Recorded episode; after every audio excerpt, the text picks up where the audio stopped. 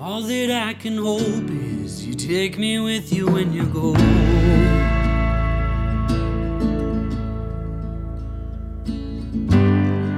I guess I should have known I can't leave with you when you go.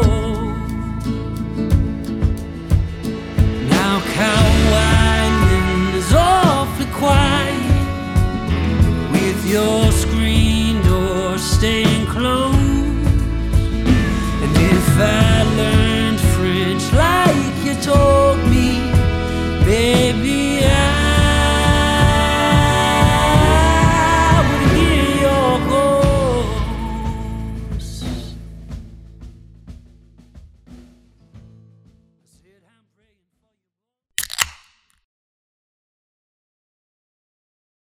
And that, ladies and gentlemen, is your welcome to the final regular episode of the Panjwai Podcast.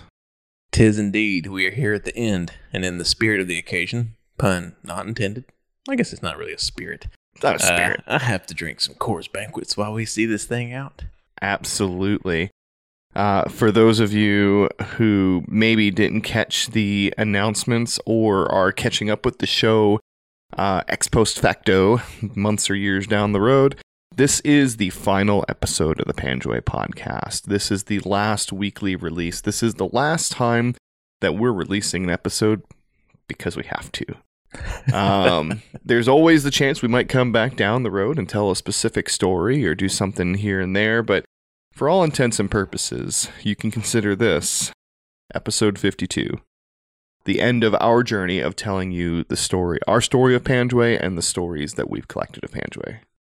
Yeah, so Curtis and I always knew that this would have an end date. We just didn't know when and where. For us, it was always about telling the story. It's like when we got to a point where we felt like we told the story to the best of our ability, then we knew that we were going to, box it up and put it on a shelf. And over the past few episodes and the past couple months, we've realized, we feel like the story is pretty well encapsulated. Obviously, it's impossible to get everybody's story in there, but we've done... thankfully, through the engagement with you all, the community around this thing, we've been able to cover a wide spread of people, time periods, different armies. And so we're feeling pretty confident that the story of Panjwai has been told the best way we know how. So, that was one factor into the decision as well. And the other thing is, and we've hit on this a lot of times on the show, and I know it's going to offend some of you because... your time in Panjwai was this big moment in your life, and you relive it all the time. It's really important to you, but we really feel that it's not healthy to dwell and focus and speak on this one tiny moment of our lives indefinitely. I couldn't imagine being a healthy, functioning person and continuing to just drone on and on and on about Panjwai forever. I would rather tell the story, do it in an 18-month window, put 50 interviews on the books, and like Luke said, put it on a shelf, maybe come back to it later. But, this idea of, doing this indefinitely on and on and on. I know it's not good for my mental health. I know it's not good for Luke's mental health. And I would just encourage all of you to, when you get to this point of the podcast, or at any point, just take a break. It's not your entire life. Start looking forward. Start looking at the next thing in your life. Yeah, that's something that we've driven home a lot over the course of creating the podcast. And I feel like with the trajectory of the podcast, it's kind of aligned itself well with my own personal journey of reconnecting with this particular side of myself. So for me, it's been a point of reconnection and a almost a self-discovery in some ways. But also, yes, I'm glad to be done talking about it because, it's, as veterans, especially those of us who didn't serve, 20-something years in some kind of special operations unit or whatever, of course, that's your identity.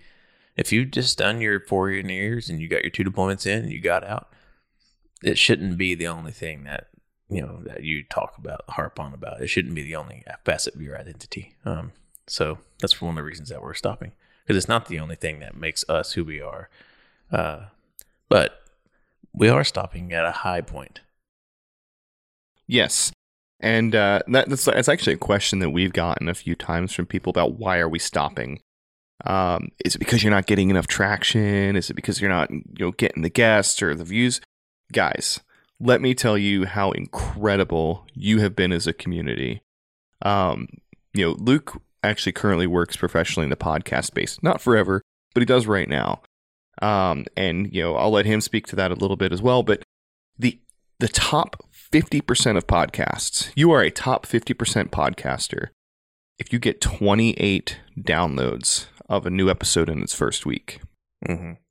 Last week's episode with General Abrams got over 800 views, downloads in its first week, which makes it a top 5% podcast by those metrics. You guys have blown it out of the water with your support. By the time this airs, we'll be approaching 80,000 downloads, over 50,000 YouTube views, and over 20,000 Facebook views. We have been on Fox News, NBC News, the Hazard Ground podcast. We're on another podcast that's coming out next year that you'll find out more about later. We have definitely not failed to reach a level of success that we're disappointed with or something like that. We are beyond happy with what the podcast has achieved, which makes it even more important for us to leave, because we feel like it's better to leave when the podcast is doing well, when it's a good product that we're proud of, than to let it just go on for 6 months and then wither away into nothing. As it is right now, I've been getting lazier and lazier with my editing. So, it's definitely best to leave on a high note. This has only been possible because of what you guys have put into it. Your donations, your time, sharing our posts, encouraging your friends to listen to it, reaching out to us and telling us things, or sharing your pictures with us, helping us grow the social media community.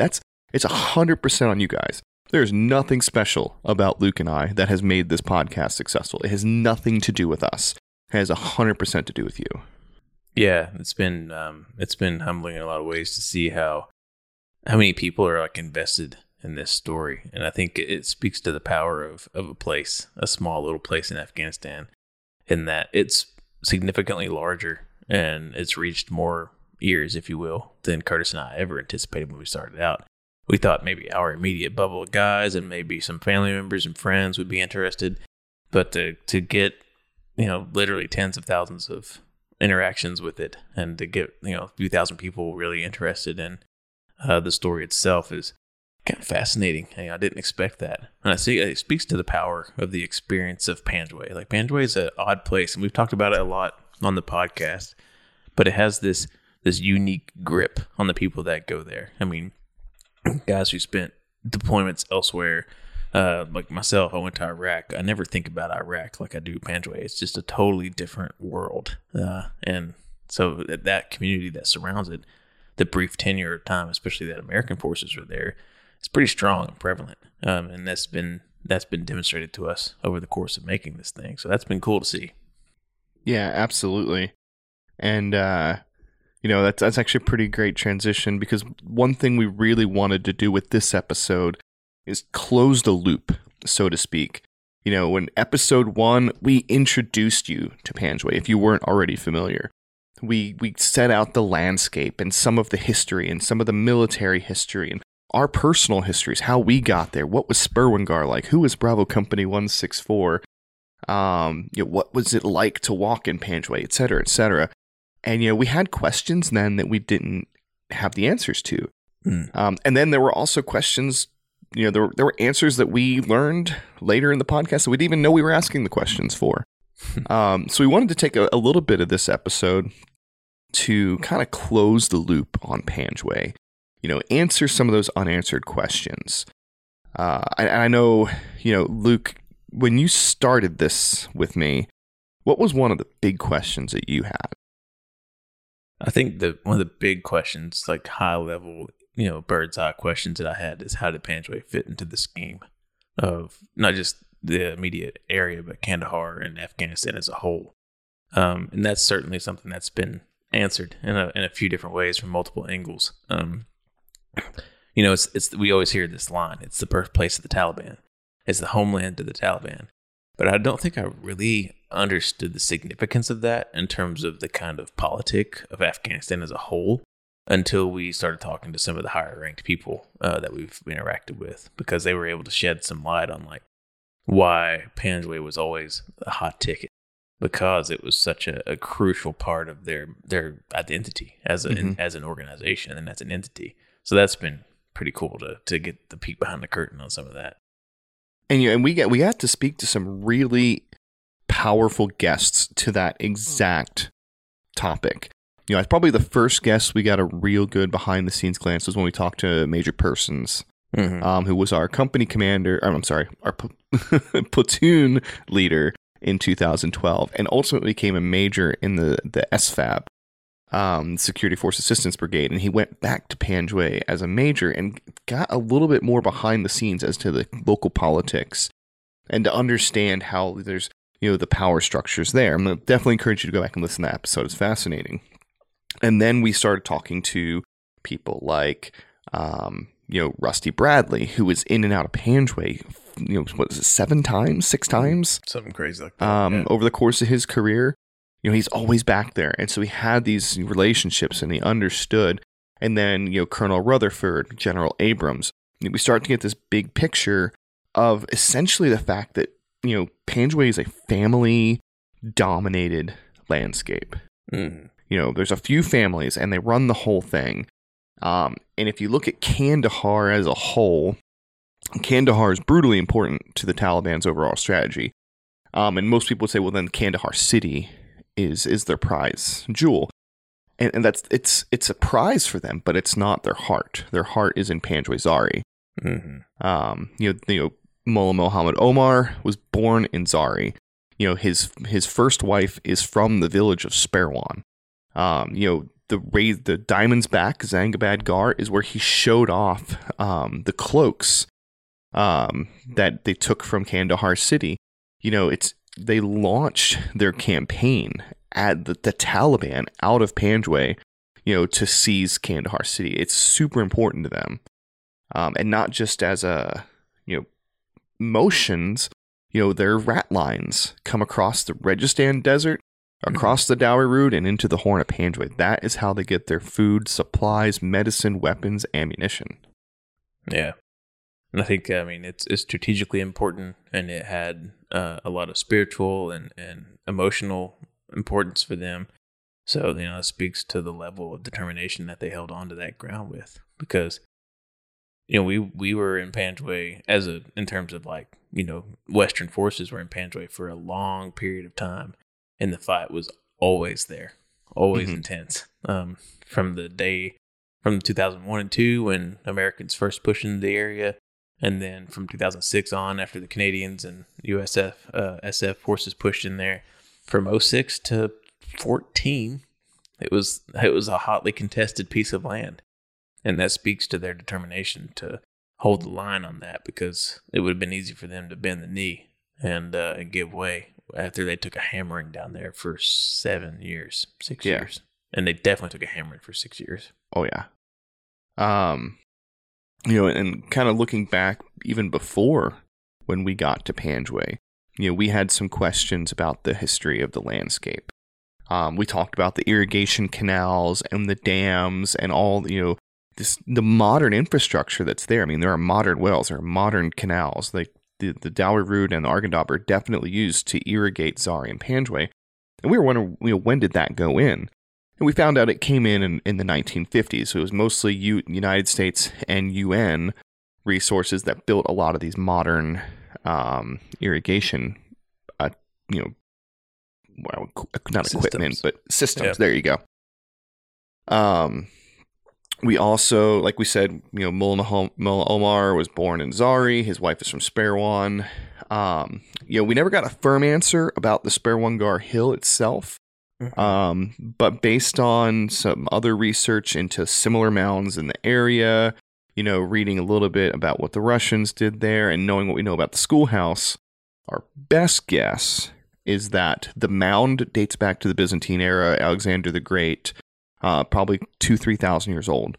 It may have been built onto a little bit by the Russians, but the mound itself dates back to then. the plateau on which the schoolhouse is built, definitely back to the Russians.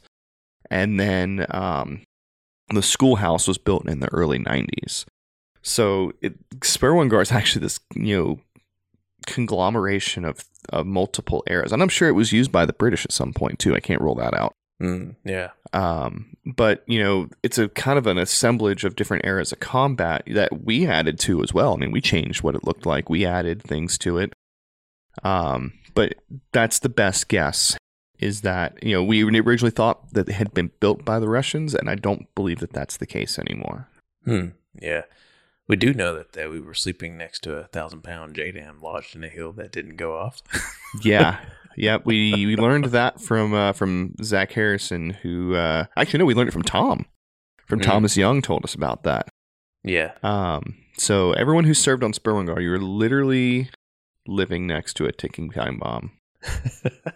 It probably wouldn't have killed you. That's probably, unless you were on top of the hill, then it might have killed you. But yeah. If you were in the schoolhouse, it just would have been a horrible day. You would have been buried under half the mountain. Your eardrums would have been blown out. And you've been like, what just happened? Oh, man. That's too good. And that was from before 2006, I think. It was. I think Tom said it predated Medusa. Yeah. Which is 03 or something like that. They made a push to do that. That's another thing that was kind of interesting about the history of Panjwai too, is it's kind of murky in a lot of ways. Like, so many units came in and out of there, and it wasn't like the Korengal or something where dudes came and they spent 15 months and they were there and they on this one fire base for 15 months. It was a constant flux and ebb and flow of units. So to really recreate the history has been kind of difficult in that regard, because there's so many people that came through that area.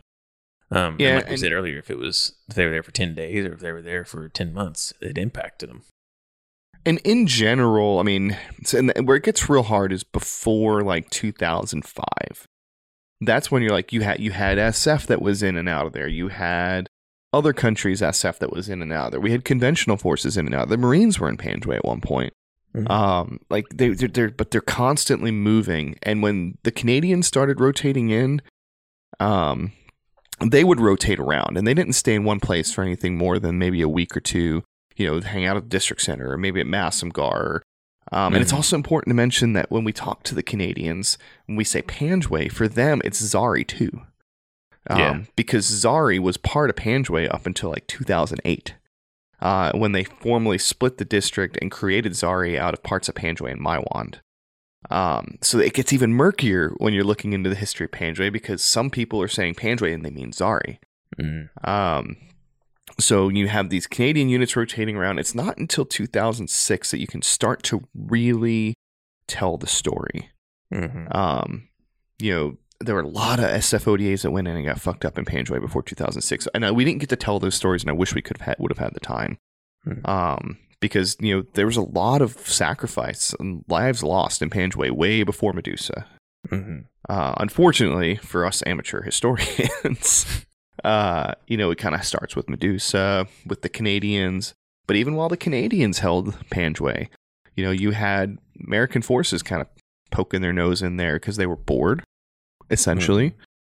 Mm-hmm. That's basically our explanation for why the 101st went into Panjwai. They were bored. Yeah. They had nothing else to do. Mm-hmm. You had, and even the Canadians, they did different things, whether it was a mechanized unit or a French Canadian unit or Princess Patricia Light Infantry unit. They all operated a little bit differently. For example, the JTF2, their Delta Force, they basically owned the area around Zangabad and wouldn't let anybody over there. Mm. So for years, everyone thought that nobody was in Zangabad. That's why the 101st guys thought they were the first ones ever there. Yeah, because JTF2 just put a circle around it and said no one is allowed to go in here except for us. Hmm. That's not something. We learned that by accident. So, yeah, absolutely a murky military history. The Canadians fought super hard, but they all fought differently, and they did 6 months deployments. Mm-hmm. We spoke with a Canadian infantryman, a Princess Patricia Light Infantry, and he said it was very frustrating to him to hear us talk about learning these lessons when they had learned it, 2 years earlier. Mm. But the lessons didn't pass down because of this short-term troop turnover and the arrogance that is kind of inherent in troops when they take over. I mean, I feel like it just comes with the territory of being, you know, the infantry and being that kind of gung-ho, put my dick on the table and let everybody else. Maybe I shouldn't say it that way. That's fine. Who cares? It's the last episode. Yeah, that's true. Yeah, it's it speaks to that attitude of like, you know, I'm going to put my dick on the table and everybody's going to look at it, and this is how it's going to be. I feel like that discontinuity across all those units is it's interesting to see, because the Panjwai lessons were hard. They were hardly learned, and I feel like if there's any leaders that listen to this thing, it's like a little bit of humility goes a long way. Humility can go a long way towards protecting your guys and protecting their lives and well-being. So keeping an open ear. And I feel like, I mean, personally, I went into it just, I don't know, completely. I was an open book in a lot of ways, but I was also so focused on getting out of the military that I didn't even really want to think about having to apply myself to it. It was much more of like a, okay, I'm going to do my job and knock it out and get done, you know. Well, and the thing is, you know, there's a couple different kinds of units. I felt as us as a very young unit, we were eager to learn from the unit before us. Mm-hmm. Unfortunately, the unit before us wasn't very eager to teach us. Yeah. They were ready to go home, and they'd stopped patrolling for quite a while. And this isn't, we're not talking shit, guys. We're not saying you didn't do your job. You did your job. But your leaders kind of quit on you. And that's not your fault. Mm. But, you know, we didn't get much of a handoff. The unit wasn't patrolling much, you know, beyond the eyesight of Sperwan Ghar.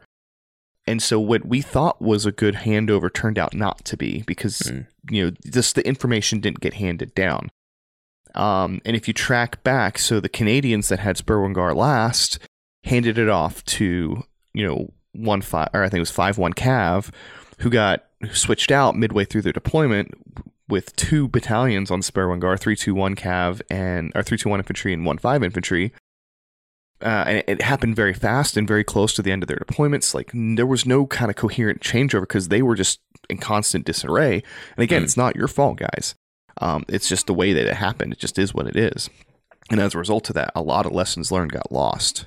Mm-hmm. So by the time we took over, you know, lessons that the Canadians had spent 6 years learning, you know, we didn't get the benefit of that, which was unfortunate. Mm. Yeah, for sure. I mean, I feel like that stems from the kind of fractured nature of units coming and going. Because another thing is, like, a lot of units spent a lot less time there. You know, yes, they were there for 3 or 4 months, and either they were made combat ineffective, or their deployments were ending, or just whatever multitude of reasons that kind of catapulted them towards wrapping things up. So yeah, I guess we could kind of shrink the view down a little bit and start thinking about a little bit more of our experience then. So I mean, we got there, like I said, very young unit. I think that kind of worked to our advantage to not know what we were experiencing at the time. And that's something that kind of came up with several of our guests, particularly Berner, Alex Berner and Ronnie Morgan, who said, yeah, it was real bad. And we didn't tell you guys it was real bad because we didn't want, like, to mess with your head. Yeah. Because I think a lot of us were like, hey, this is combat. This is normal. Mm. And it wasn't normal. Yeah, that was a really interesting revelation for me. Because I had always viewed it as just another combat, your typical infantry deployment. And I didn't quite understand the unique nature in terms of the intensity and the violence of that deployment until we started talking to other people through the podcast, you know, until we had other deployments to frame it by. And I think one of the things that I think about a lot was when I was in basic training, and I had, you know, a drill sergeant who had been to Iraq multiple times at that point. And he always said, like, you know, it's real quiet. It'll be quiet for 3 or 4 months. Then there's one day where just they turn it on and it's a shit show for an entire day. And so that was here lately. I've been thinking about that little anecdote, and I was like, man, that wasn't the case for us. Like, it was real quiet for a week. And then there would be that one day. But I think the difference being is like the violence was evenly spread with the occasional bump in intensity and how violent it was. But it was pretty much the same across the entire 9 months. Like, you knew what to expect. When fighting season really kicked in, you knew what to expect. And I just didn't understand that wasn't normal for GWAT. I didn't understand that the fighting typically ebbed and flowed. Yeah, and I think grind is a really good way to describe that. If you had used one word to describe combat in Panjwai, it was a grind. You know, and like I said, we're not taking away from anybody else's experiences in any parts of the country. We know that Korengal was tough. We know that Helmand was a shit show. You know, we know that even in the mountains like Uruzgan, there's a lot of horrible fighting. Like there was a lot of bad places in Afghanistan, but they're all a little bit different. You know, mountain fighting was extremely physically demanding, and the gunfights came rarer. But when they came, they were more intense. You were engaged from longer distances. It was harder to shoot back with your M4 when they're engaging with a Dishka at 2,000 meters.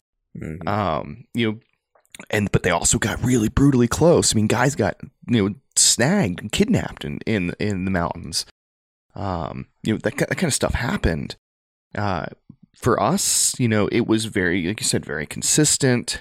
You had, you know, the IED threat, which forced your maneuvers into single file lines. You avoided the roads whenever possible. You're breaking down walls. You're moving in grape rows, and you're getting engaged within 100 to 200 meters every time, up to like the closest was like 10. Yeah, you know, you're talking 50 feet away. You know, you're seeing guys, and Kyle's talking about seeing a guy put a PKM on the wall right in front of his face. You know, like this shit happened at very close ranges, grenade range, legit grenade range. We're not talking about Rangers hitting an objective and there being guys at grenade range, because the Rangers put themselves in grenade range. They put them, they were able to get within grenade range of us without our ISR overhead aircraft seeing them. Yeah. Yeah, that was definitely part of the unique nature of the fight there, is how close it was. And that's something that a lot of Afghan veterans that served in other places in the country, when I hear interviews or whatever, they always talk about the distance. And it's always been a weird thing for me to hear guys talk about, we would get hit from 600 or 700 meters out because they knew the effective range of the M4. And I'm like, man, like we got hit from 50 feet. We get hit from, 5 feet sometimes. You know, it was, there was multiple occasions where it was super, super close. And then there was never outside of 200 meters. You know, it was always within 200 meters. So it was just kind of weird to know that area is unique in that regard, and that the fighting is different. And like we said, it's more of a grind. I feel like for the mountain boys, the typical thing would be lulls and then a really bad day where they're fighting like 25 guys, you know? And for us, it was that grind, and that we didn't fight huge numbers of dudes, but it was always really close and it was constant. So like I remember asking Morgan, I said, what's worse, like fighting 25 guys from across the mountain valley or fighting two dudes from 30 feet away? It's like, oh, I don't know which one's worse, but I can tell you which one's scarier. And that little anecdote stuck with me too, that line has. So, yeah, I mean, it was a wild, wild time. and I think if you take the IEDs out of the equation, those two situations are kind of a wash, you know? Mm-hmm. You know, like, okay, like on one hand, you're getting shot at a lot, but it's short-lived. You have air support on short tether. Mm. You know, we never really were in a whole lot of danger in gunfights. We did lose, you know, our two, you know, Sergeant Swindle and Corporal Luxmore. They were lost to small arms fire. So, obviously, it was very dangerous. And Brazos. And Brazos, small arms fire. Mm-hmm. But... even still, you know, if you asked me to pick between the two, I honestly wouldn't make a decision. They're just like, just send me where you're going to send me. Yeah, the same. IEDs changed the game because of the unique geography and topography of Panjwai. You can't escape them. Yeah, the sheer proliferation of IEDs dominated everything. Like, I mean, it you know, I feel like in the mountains again. I don't know. I never deployed to the mountains, but I feel like for them, it was like, when's the big one going to kick off? Like the big IED, the 400-pounder that's going to take out a Humvee. And for us, it was just like, how many 10-pound, how many 400 10-pound IEDs are scattered between here and that next village. And so it was they definitely were the solidification of our fight for sure. Yeah, and it's weird to explain, and I'm glad that many of our guests reaffirm this, that they weren't actually trying to kill us. Mm-hmm. And it's a real mind fuck. Mm-hmm. When your enemy is not actually trying to kill you. If they kill you, they're overjoyed, great, but that's not their goal. Mm-hmm. Their goal is to affect your movement, to keep you away from places they don't want you to go, or to end your patrol early, or to demoralize you. And if they kill you, it's like a bonus. But if they really wanted to kill us, all they had to do was double the size of all those charges. Mm-hmm. Yeah, and that was the thing, is like all these small charges scattered all over the place, and if you blow a dude's foot off, then you've dealt a blow to your enemy. You know, you've completely mind fucked your enemy if they know that when they take a step, they could lose a part of their body, at best. Mm-hmm. And so, you know, they were the masters of using that sneaky little device known as the IED. And also, kind of what it's like to pull up a little bit. You know, when we talked to Avery about flying the Kiowa over Panjwai at that time, you know, we had a very micro perception of what was going on. We went out on our patrols, and we saw what we saw, and we knew what happened to other platoons on the base. But outside of that, we only kind of got a periphery. Like, what was Alpha 123 up to? What was Bravo 123 up to? All that stuff. But when we talked to Avery, he's like, no, man, he's like, everybody was in it every day.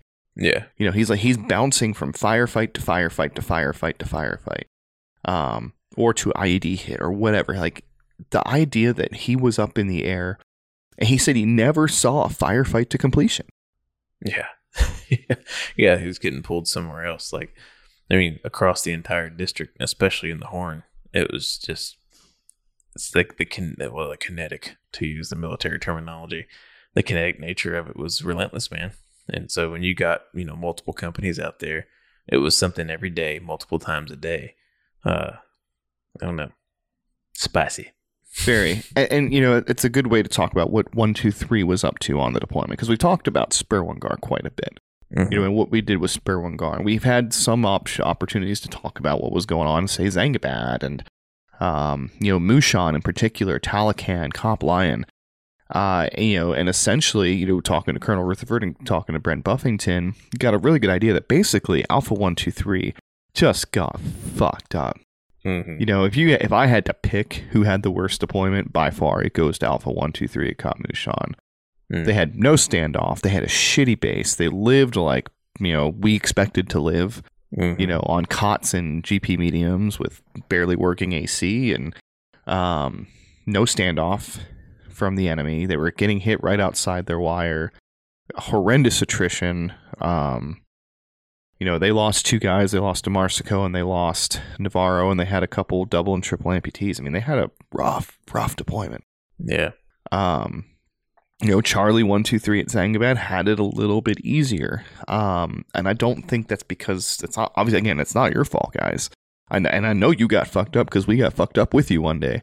When you had your massive mass casualty on August 23rd, you know, we had a guy lose his leg trying to get to you. So we know you had a hard deployment. We're not saying that.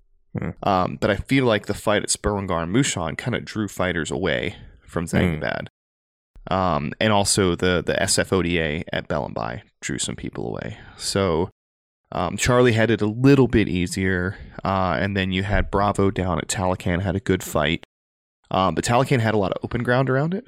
It wasn't quite as in the Grape Rose as Mushan was. And then Cop Lion, I'm not sure who was down there. And then you had Soja and Kenjukak, too. You know, we can't forget about Soja and Kenjukak. Soja had elements of, I think, 520. And, was it 520 and 117 were in and out of Soja. And they basically just ran, they just filled in gaps throughout Panjwai wherever it was needed, because Soja itself was kind of a large base that wasn't really next to anything. Mm-hmm.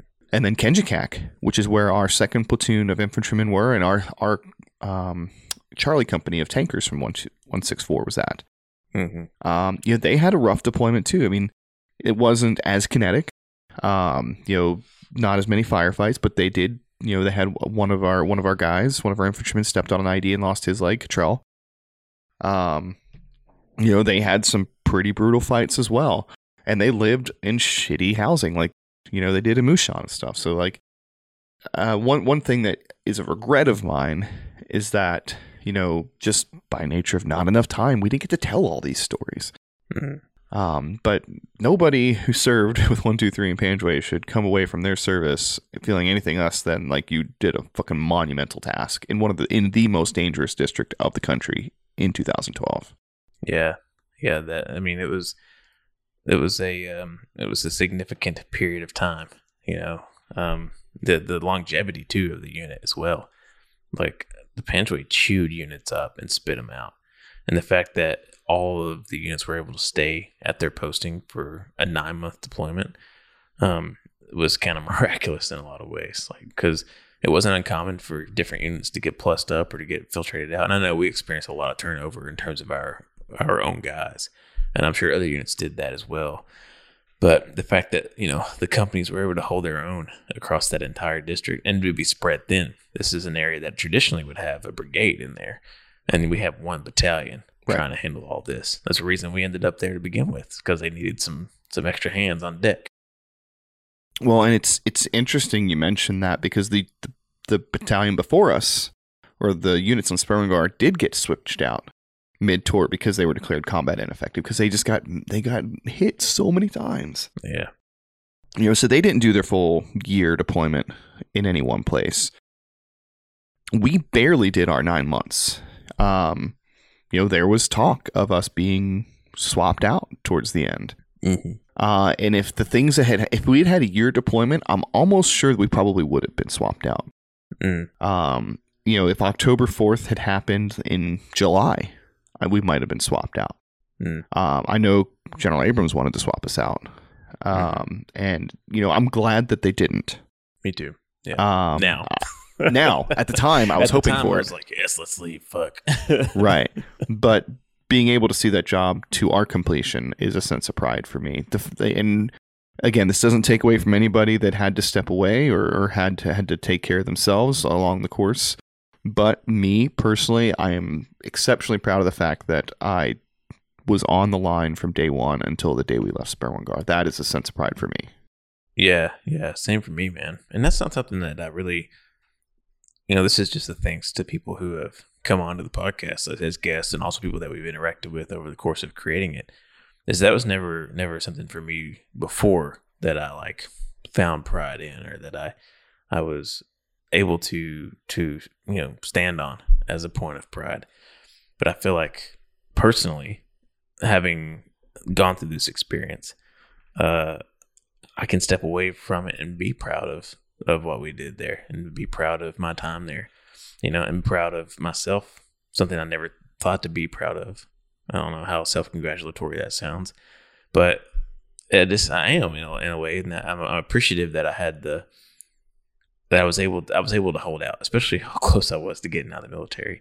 So as I'm getting older and I'm moving through life, I'm glad we stayed. I'm glad that our unit was able to stay and fight to the very end. The last patrol was a fight. So yeah, and that's one thing, this idea of being proud of your service, that has come up quite a bit on the podcast as well. Mm. We mentioned it in the first 2 episodes. It's come up several times, particularly when Afghanistan was falling and people were struggling with that. Mm-hmm. And I kind of wanted to take a moment to shut down this pogue hating bullshit. Mm-hmm. This idea that just because you were an infantryman or you were combat arms, that your contribution somehow matters more. Did you have it harder? Probably. You probably had it. You probably had a harder deployment than some of the people you're talking shit to. That's probably true. That doesn't make you any better than them. It doesn't make their contribution to the fight any less valuable, and it doesn't mean that they should be any less proud of their contribution to the fight. Yeah, and ditto to other units that didn't see as much shit, Like, war sucks, no matter where you're at and how intense it is or how kinetic it is. like, war always sucks. So whether you're delivering the fucking mail and running the risk of hitting a 500-pound IED that melts you into the concrete, or if you're out there just grinding it out on Sperwan Ghar or Mushan or Lion or whatever, you know, you should be proud of what you did, man. And, like, nobody's devalidated in what they did because of the nature of their job. They chose to do the job, and then the job took them to an extreme place and put them in extreme situations. And a lot of people have done very, very well in those situations. It is a point of pride for everybody, no matter what background or what MOS you had or whatever. And, you know, if you're the kind of person that has been living your life for the past 10 years talking shit about other people because they didn't do what you did, you need a self-check. Yeah. You need to reevaluate the back window. Yeah, take your ERB off the back window. You know, stop living in that moment. Like, you know, yes, you did something worthy of honor and worthy of recognition. But the minute you start flaunting it over other people who either didn't have the opportunity or privilege to do it, that kind of makes you a piece of shit. Yeah, so definitely. The thing is, my joke is that the more stickers in the back, the windshield, the less shit they actually saw. Well, there's truth to that too, but there are people that, you know, saw shit and they just think it validates them. And I just, it's not that it invalidates you. It's just that, like I said, yes, other people had it easier. Other people had a different deployment. Other people chose not to go down that road, and that's fine. Mm-hmm. The thing is that you're allowed to be more than that. You know, don't hold yourself back in that. The only thing you ever done of significance was go to war, because there's bajillions of other things in life that you can apply yourself to and become even better for it. And because of your experiences in the military, you know, you can be a better father or a better husband, or you can perform well in your chosen field, or you can go to school or become a tradesman or whatever it is you choose to apply yourself to. Like, use the, I feel like for me, again, I can only speak from my experience, but the great benefit and the gift of this podcast has been learning to utilize that experience as a means by which to set myself up for something better down the road. And that's not something that I did before. I never used my military experience as a means of making myself better. It was always just a shut closet in the back of my mind. So to learn to do that has been beneficial. And I think everybody else can pull from that too. Like, use it as something to make yourself better, but don't let it be the only thing that you are, because you can be more than that. We can all be better than that. You know, we can be better veterans. Be a better veteran. And if there's something I wish that we would have spent more time on, it would definitely have been that whole idea of being a better veteran. Yeah. You know, 'cause, I mean, the veteran community has its plus and minuses. And I think we've seen the full spectrum. Mm-hmm. You know, I'll be the first to admit I was super empowered by the veteran community's response to the fall of Afghanistan. To see guys helping get interpreters out and, you know, going there and pulling people out, or using their own money to charter planes and stuff like that. It was fucking cool, man. It was the embodiment of selflessness and duty and sacrifice and honor. And then you freaking contrast that with Tim Kennedy, you know, guys like that, fucking straight up vet bros being fucking douches and fucking it up, which they did. They went and they grabbed the wrong people, and it's a whole other story, but it doesn't matter. The point is, be better. And we were better. We were so good. We did such a great job. And in the same token, it's been really cool to see vets volunteer and go help fight with Ukraine. Whatever the politics of that is, I don't care. If you're going there because you believe in it and you think that you can help innocent people and you're doing that for free, just go for it, man. That's so fucking cool. Way better than hosting a fucking self-righteous podcast about your experience for 18 months. Yeah, for sure.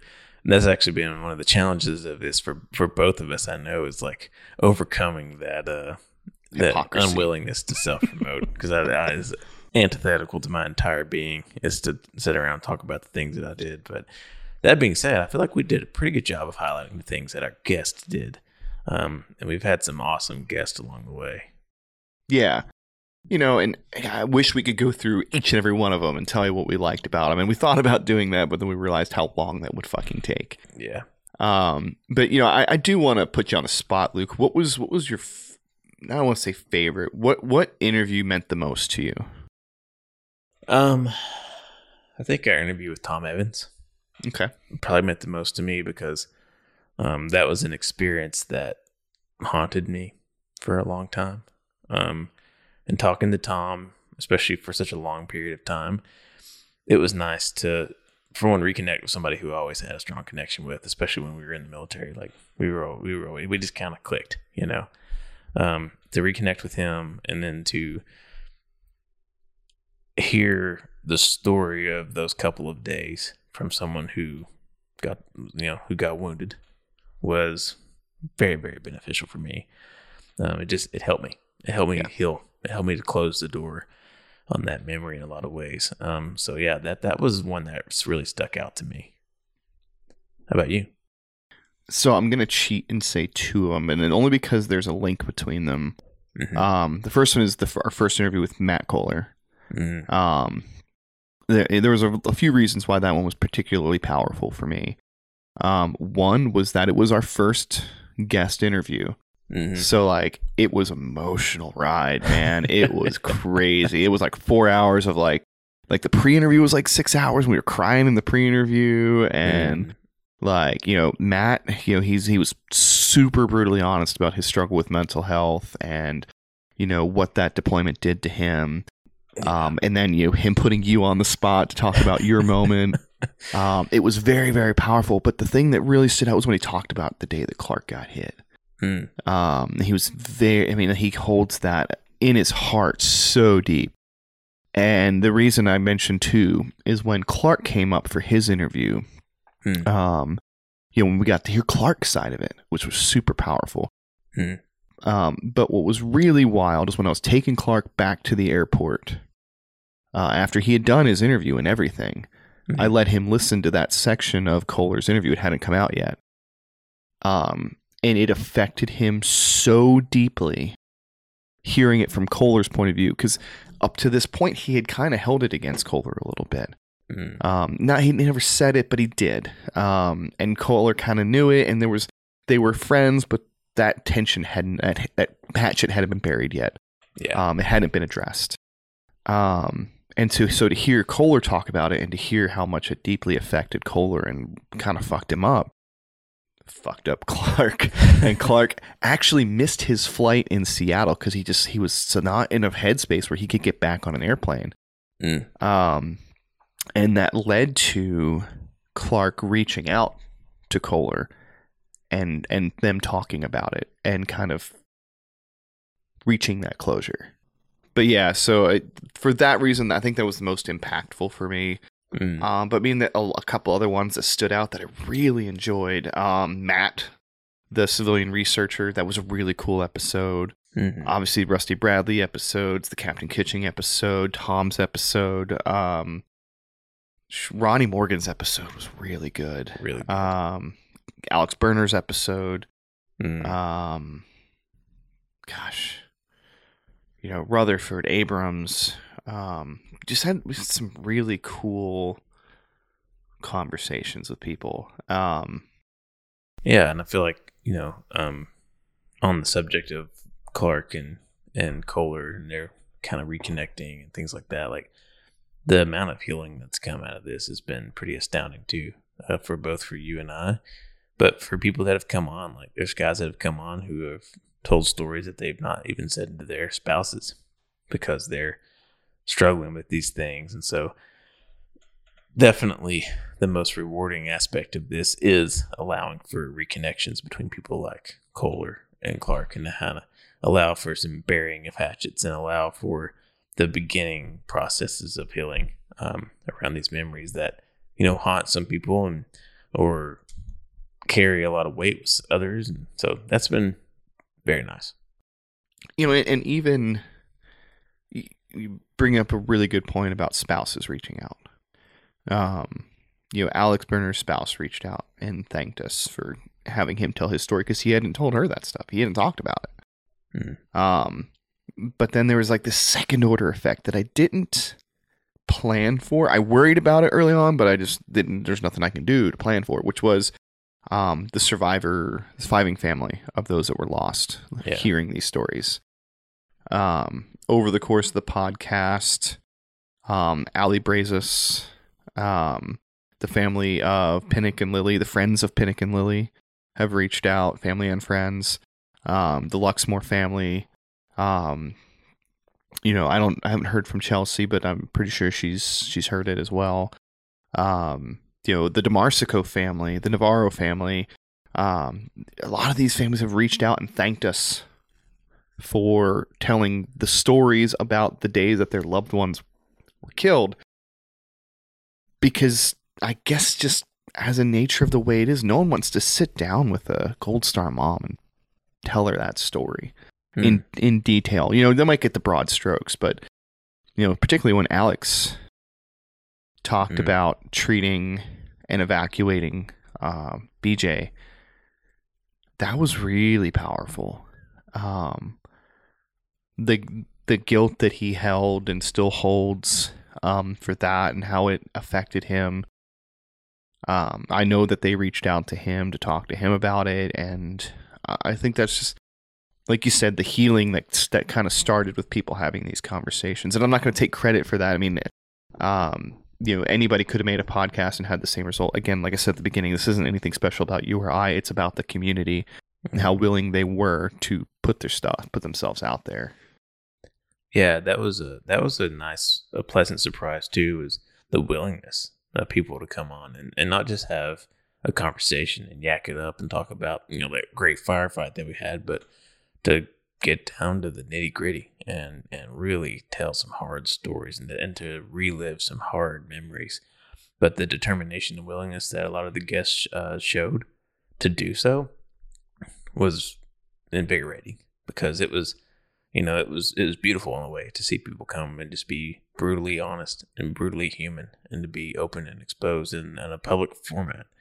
And I think that created the space for a lot of folks to reach out and start connecting, because they realized, oh, I can do that.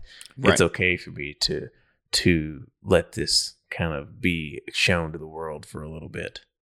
When you look across the 52 episodes, how many actual war stories came out of those episodes?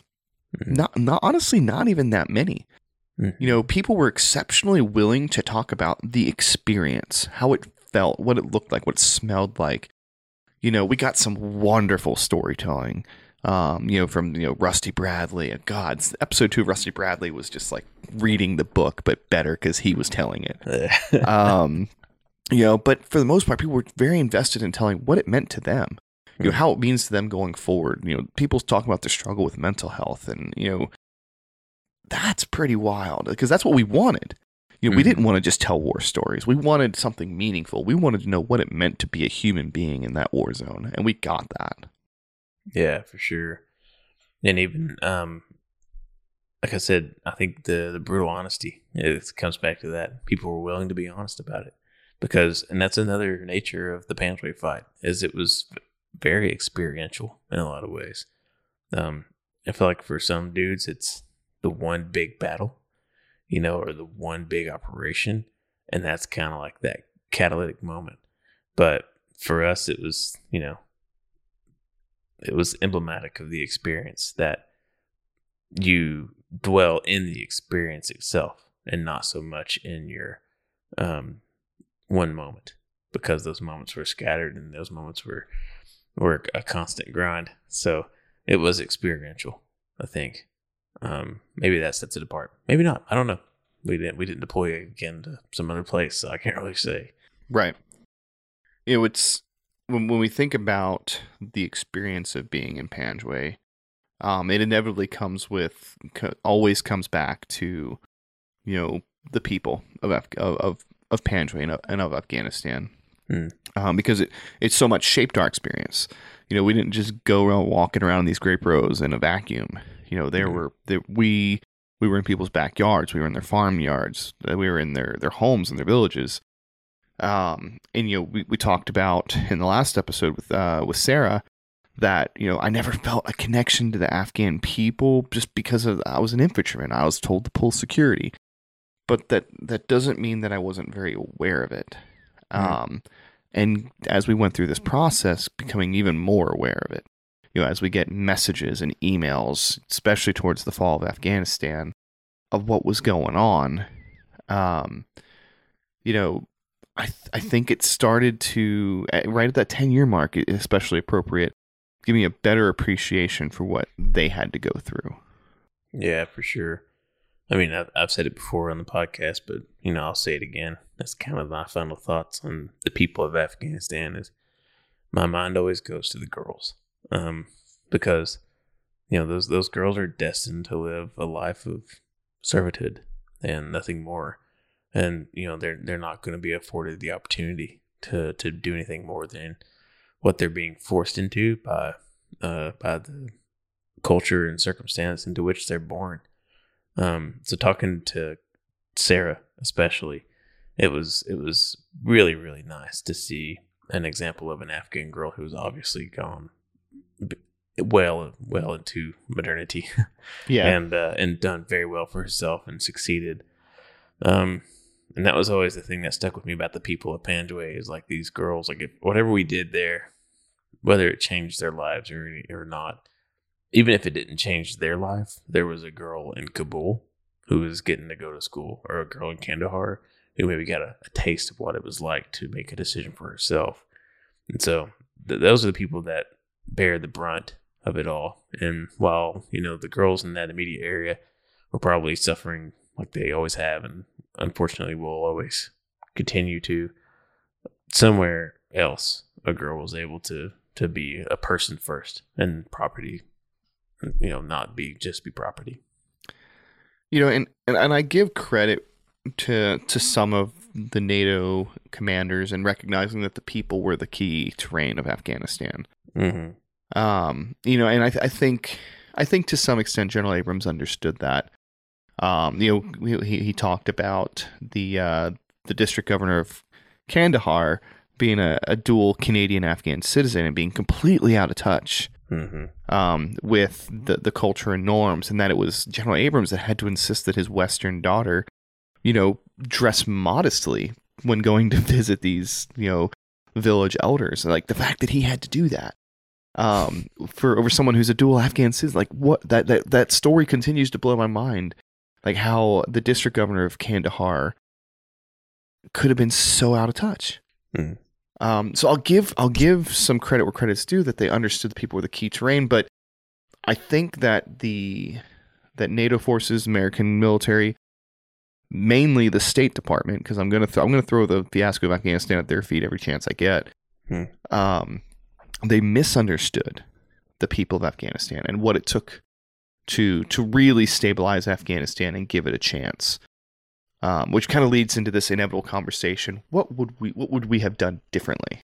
Hmm. If it were up to us knowing what we know now with our hundreds of hours of interviews with people in Panjwai, with our interactions with, you know, local Pashtuns that lived there. You know, I've got a list, but I'd be curious to hear what your thoughts are. What I would have done differently. I mean, on what level? Personally, the highest level possible. Yeah. I think to make it to win the war. Yeah, I would say committing and understanding that it's going to take generations. Mm-hmm. And that, you know, that's a physical, is it a monetary or a physical price that the U.S. government or people weren't willing to pay. I think in a lot of ways, the Afghan war was not going to be won in 20 years, and it probably wasn't going to be won in 40 years. We probably would have started to see a lot of good in 60 years. And we mm-hmm. probably could have turned it into what we wanted it to be in 100 years. And I feel like for me, it was just committing to it. And the thing about it is we proved in the last few years of the war that the commitment, it didn't need to be huge. Mm-mm. It just needed to be enough. Right. And the complete unwillingness to commit, even just some, to help it maintain was kind of sad to see. Because that's what it would have taken is commitment. We made our bed, but we didn't want to sleep in it. It's basically what happened there. But with 10,000 troops on the ground and some air assets, it goes a long way in Afghanistan in 2000 and 18 and 19, you know? Yes. The, my list is long. And it really focuses on the fact that we misunderstood how to let Afghanistan fight for itself. Mm-hmm. Like I said, any chance, I'm throwing it at the State Department's feet. The United States State Department is so focused on the American version of democracy. Mm. They have blinders on to anything else that will work, even if American democracy can never work. American democracy cannot work in Afghanistan. It's not possible. Afghanistan is not a melting pot. It can't work.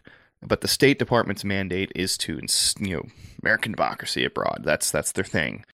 And honestly, Stu, I know you work for the State Department, but they suck at it.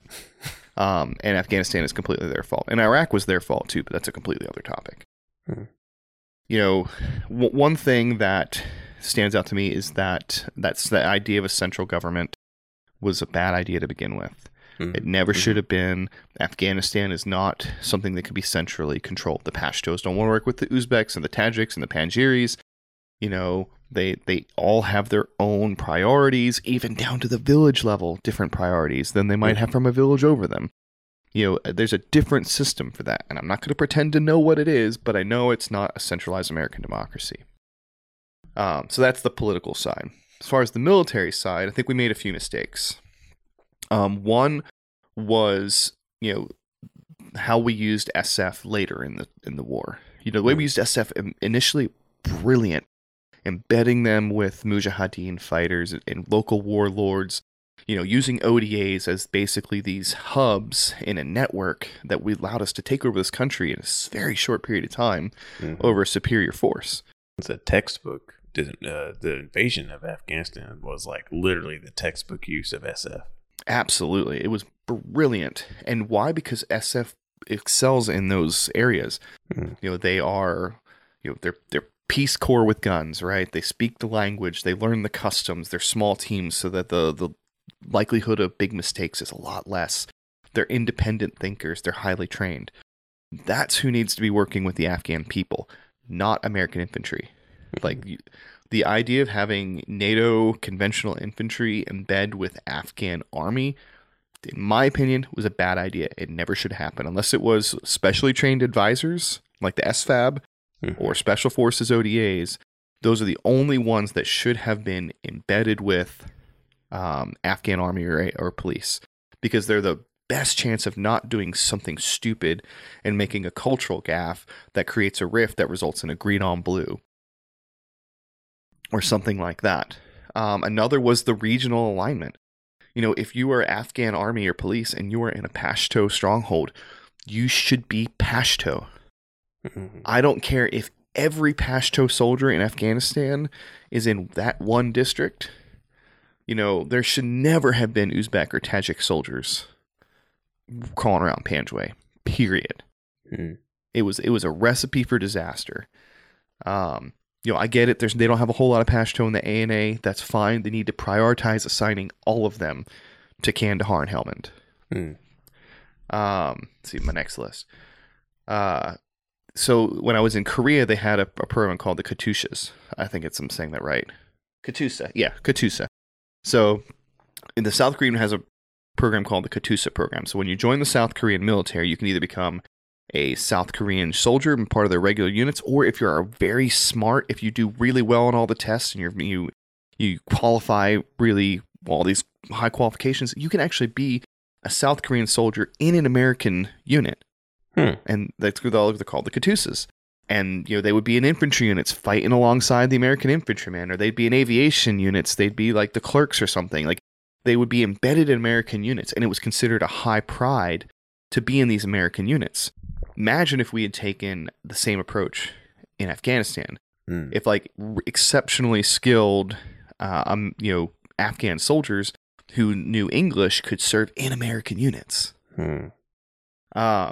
You know, and then they go back to their regular units as a hero and like as a, you know, oh wow, you got to be on the American base. But that should have been the only way that you should have had conventional forces integrated with Afghan forces, in my opinion. So the VSOs where the SF were, like towards the end of the war, I don't think that ever should have been an SF mission. That should have been a civil affairs mission. Those should have been civil affairs soldiers with conventional infantry at those bases to do that community outreach. I think SF was misused in that role. I think it led to SF somewhat... what's the word for it? Like, probably a lack of supervision, which led to them doing things they shouldn't have been doing. You know, Bell and By is a great example of that. Obviously, it wasn't the SF soldiers that walked off and did it, but a lot of things came out as a result of the investigation of what the SF soldiers were doing there. Mm-hmm. You know, and I think that probably just because they were bored. It's not the mission they signed up for. It's not what they want to do. They don't want to sit on a base and go do presence patrols. You know, they signed up for more than that. And then, you know, one thing I really would have liked to see is the younger soldiers in no matter what unit more exposed to the culture and the people. Mm-hmm. You know, we were used as security, which is our job, granted, but you know, you're always looking over your shoulders, like, wonder what they're talking about. I would love to, you know, have a conversation with that guy, but the interpreter is with the PL talking to the village elder, and I'm never going to be a part of that conversation. Yeah, maybe that last one is kind of like just like a fairy tale. But I think everything else would have gone a long way towards, shaping the fight a little bit differently. Mm. I mean, on the topic of your last point, I think that allowing junior soldiers a glimpse into the workings a little bit more on every level would be beneficial because, you know, from a tactical standpoint, it allows them to better understand why. You know, why are we doing this? Why do I have to go out there and get shot at? And then from that perspective, like the cultural standpoint, you can only teach Battle Drill 1 Alpha on a chalkboard so many times. Like, how about you sit down and you have a guy like Matt come in and talk to the entire company, E1 all the way up, about the area they're going to, what to expect, what's normal, what not to do to offend people, how to better ingratiate yourself with the locals. So that even when you're, you know, an E2 with a saw and you're pulling security and some kid walks up, what can you do to better solidify your presence as a positive thing in that kid's eyes? That would have been beneficial, I think, in a lot of ways. And that's kind of counterintuitive to the infantry's mission to begin with. Because, you know, day one of infantry school, you show up and the first thing you get pounded into your brain is kill. And, you know, but it wasn't, in a lot of ways, it wasn't an infantry fight. I mean, the fighting was an infantry fight. The presence of our forces there was not an infantry fight. Right. We weren't there to bomb shit and take over. We were there to maintain the status quo in a lot of ways. And that's another thing that kind of like, I was like, man, I wish we had been turned loose just to fight. You know, I wish it had been like, hey, there's bad guys in the village. Go seize the village, kick them out or kill them, and then come home. Yeah. But then on the flip side, I'm like, I would really wish we would have better understood and known the people and the culture. And the two aren't exactly compatible with each other. Mm-hmm. So I'm not really sure what the answer for sure is there, but I do think us doing joint patrols with the Afghan army was detrimental. Mm-hmm. I think they should have been autonomous U.S. patrols with, you know, the cultural support team or the interpreter. And let us do our missions, but let experienced advisors and the SF worry about getting the Afghan army ready. I wish I understood what the balance would be for us to get more of the cultural experience. But the good news is I was PFC Grace and it's not up to me. Yeah. And that's another thing I got to catch myself when I start going down this little rabbit hole too. It's like, there's a lot of privates out there who don't give a shit. Yeah. You know, a lot of guys, the dude behind the saw is just there to get it on. He don't fucking care about, you know, connecting with somebody in some far and distant land. Not that he's not capable of it, or not that the majority would not, but, and that's, you know, that's not the infantry's purpose. So yeah, it's almost like if we went and did something like a presence patrol, have a dedicated team of 6 people, a civil affairs soldier, a PSYOP soldier, 2 Afghan interpreters, and a FET team or something that are dedicated towards cultivating those relationships and let us do the security work. Yes. And then when it comes to like moving to contact or hitting a hard target, leave the Afghans at home and we just roll up and fuck shit up. Yeah.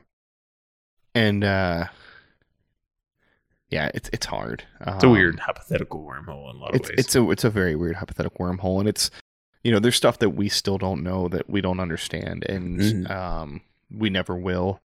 As their nature of just where we were in the puzzle. But, you know, there's definitely things that being on the ground, being a grunt, seeing things as they're actually happening, not as they're being briefed or reported. You're just like, man, that just doesn't work. Yeah, I mean, I don't know if there's anything we could have done to make the Afghan army more ready for when we left. They never were going to be. Yeah. You know? We definitely couldn't have. It was like, in terms of just your average infantryman, there's nothing that guy could have done to make it better. And I can't say that at any point during our 9 months on Sperwan Ghar, I saw any progress. No.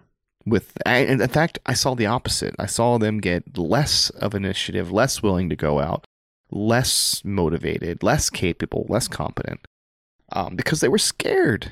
And they should be. They were getting fucked up. Yeah. I think the only time I ever saw them really... really hyper motivated was when they caught those dudes sleeping and smoked them all. When they committed a literal war crime. Yeah. I don't think we told that story on the podcast, but the one war story, I think we've alluded to it.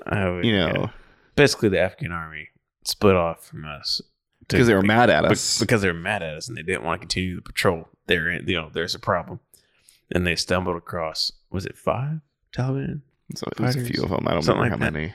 There's a few dudes literally napping in an orchard, but they were like sleeping like with their guns. Like they had obviously been out fighting and patrolling themselves, and they basically just butchered the guys. And this one stabbed him to death. Yeah. I just remember coming back and they were all hopped up and juiced up, and this guy was like miming, like sticking one of them. I remember that. Yep. Yeah, he was like, "It was amazing. I just got to slice this dude's throat open."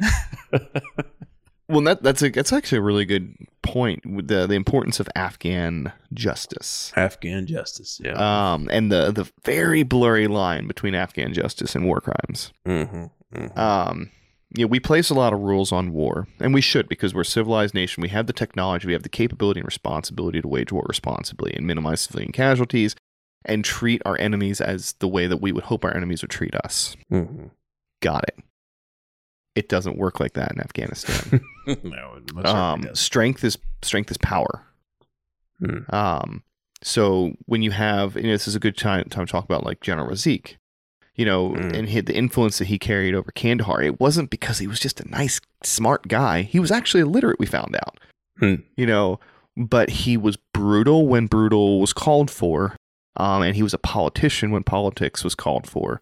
He was the kind of guy that if you took a confirmed Taliban to his compound and released into his custody, he was never heard from again. And that was something that the SF would threaten their detainees, like, "Hey, if you don't talk, we're going to take you to Raziq. And then they would talk, because they didn't want to go to Raziq, because no one came back from Raziq. And there's an importance in Afghanistan for that kind of strength, that warlord strength, where it's like, hey, you want this guy to be your friend. You don't want him to be your enemy. He can be a wonderful friend, but he's a terrible enemy. And it's not a coincidence that within a few months of him dying, they finally got the guy after like the 74th, assassination attempt, that the peace in Panjwai fell apart. So like we talk about these stories of, dropping detainees off at an Afghan base and hearing 3 gunshots as we drove away, or the literal video of the guy getting, murdered in the middle of Route Brown that we have, which the guy did go to jail for it. He probably got let out the back door, but that's besides the point. He shot a Taliban IED placer in the back with his hands bound in the middle of Route Brown. Yeah. Stuff like that happened. And, for us, we're like, oh my God, that's a war crime. But for them, it's like, well, that's, the only real difference between that and like us executing a prisoner is that our standard for evidence is a lot higher than theirs. Mm-hmm. You know, they caught the guy with the IED making materials. That's good enough for them to shoot him. Yeah. You know, for us, we require things like, you know, charges, a trial, an appeal, all that kind of stuff. For them, that was enough. So does that make that a war crime, or does that just make it a different justice system? Mm. Yeah, I feel like there's kind of a glaring misunderstanding in terms of especially the higher level stuff, governmentally and even militarily to some degree. It's like our unwillingness to understand Afghan justice in balance with that long-term goal and that long-term vision. Right. So like, yeah, does the ALP dude dragging the guy out into the street and shooting him down because he caught him with HME, is that great? No, it's not great. Ideally, we would not like that to be how justice is handed out. But you know, that's how it's being done. And instead of understanding that and finding the guy like Raziq or Raziq. So finding the guy like Raziq who didn't mind if girls went to school and didn't care if, you know, if a young lady went to Kabul for university. And then every once in a while, he would do something a little dirty. Because the thing is in 15, 20 years, it doesn't matter because he's going to be dead because of assassination attempts or whatever. So that longevity of vision and balance with the current definition of Afghan justice was definitely not there. And it goes back to they can't be an American democracy. It doesn't mm-hmm. work. So we have to find a way for it to work within their culture to mm-hmm. get them to a point where they're a modern society that's our ally. That should be the goal.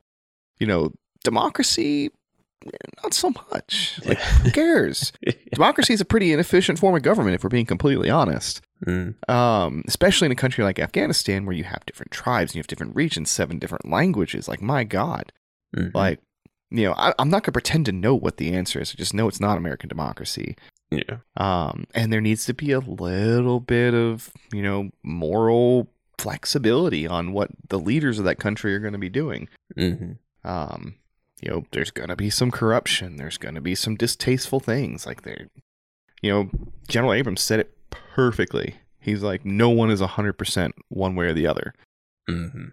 I'm happy if I got somebody that's 90% in our category, and I can not worry so much about the 10% where they're not. Hmm.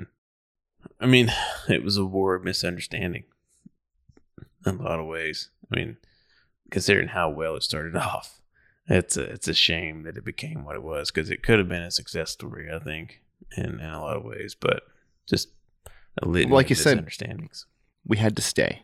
Yeah. And that's a really controversial statement, because if you'd asked me a year and a half ago if we should stay, I would like, nah, fuck it, let's just leave. Mm-hmm.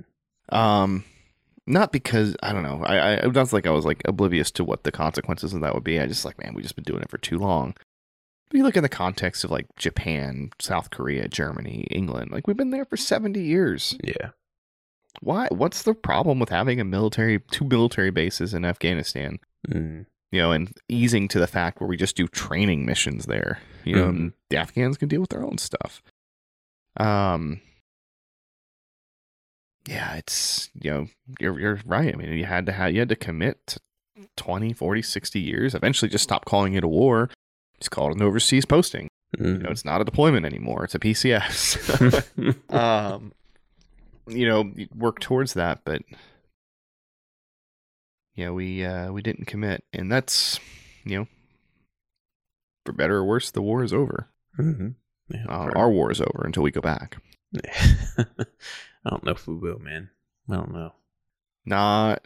Man, it would take we're not going to send conventional forces back to occupy ground in Afghanistan mm-hmm. in the next 20 years, I wouldn't guess.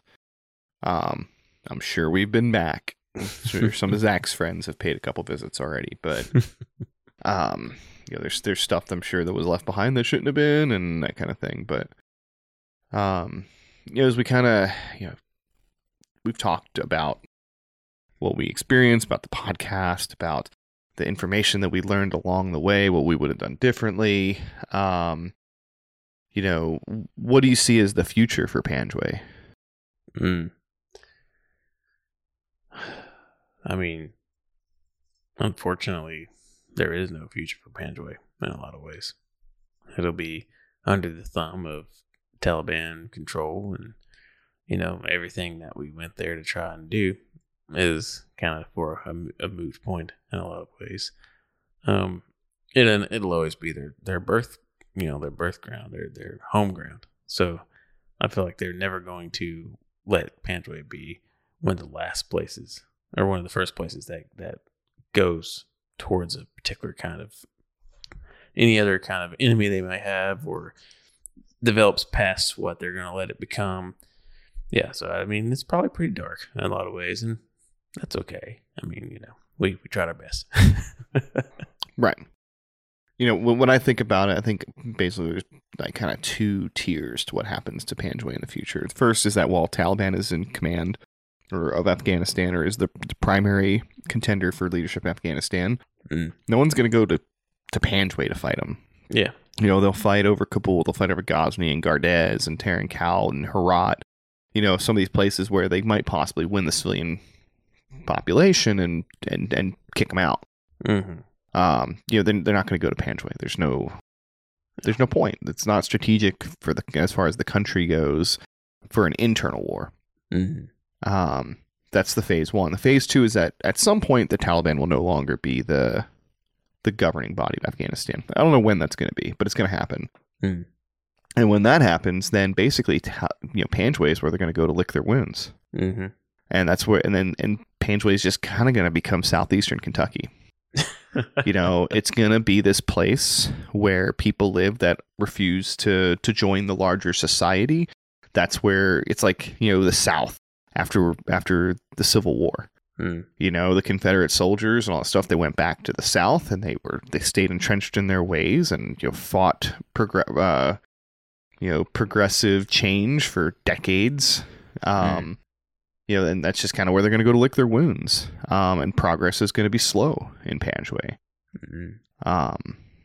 You know, I think even if the Taliban was overthrown this year by the NRF, it'd still be 10 years before Panjwai was ever somewhere that made a positive progression towards being a modern, you know, society. Mm-hmm. Which obviously is super fucking bleak.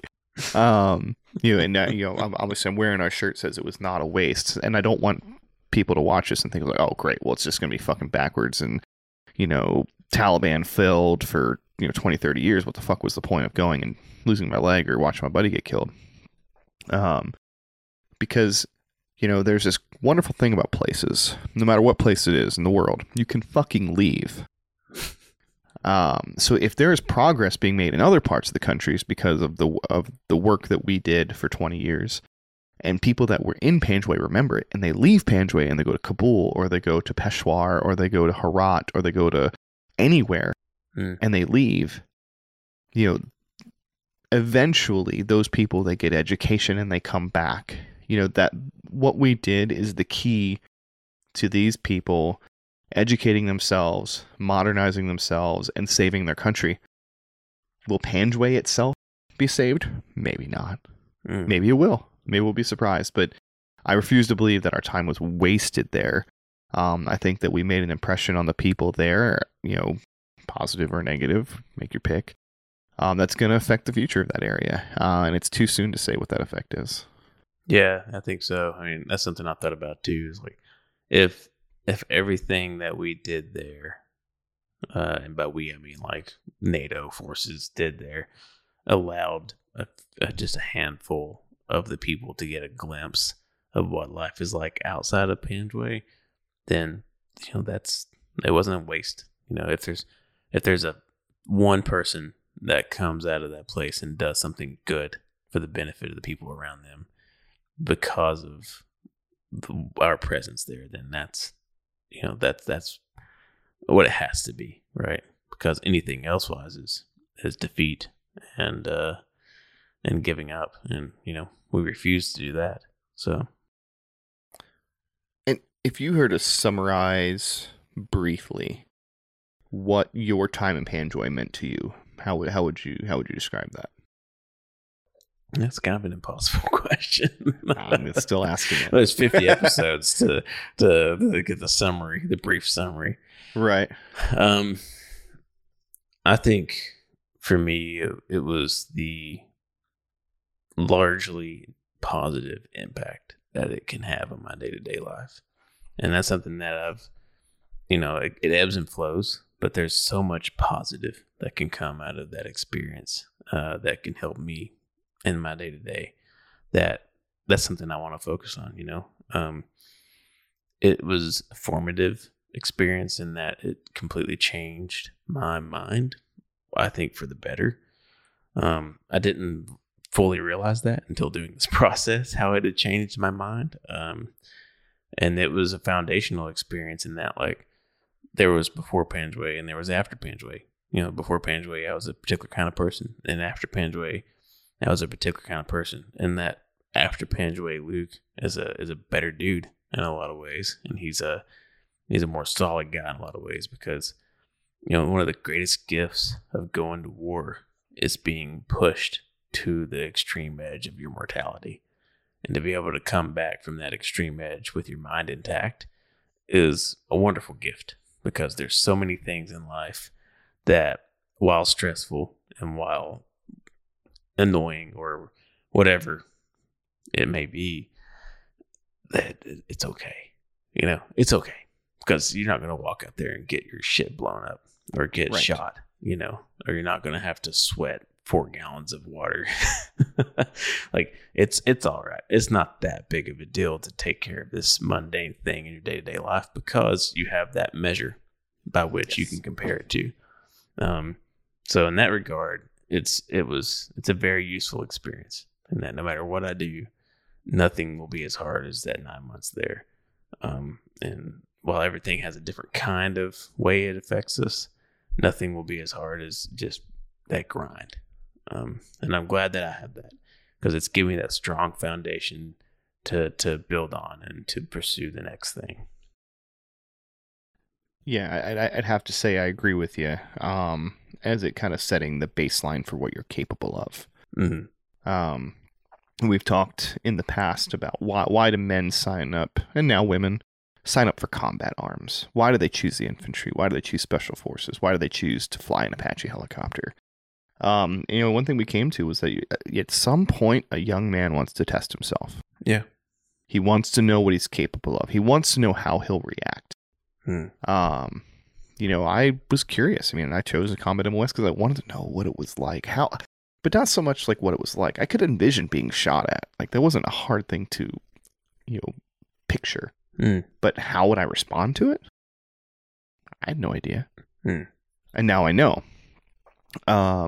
So for me, what Panjwai meant to me, it was the definition of what I'm capable of as a man.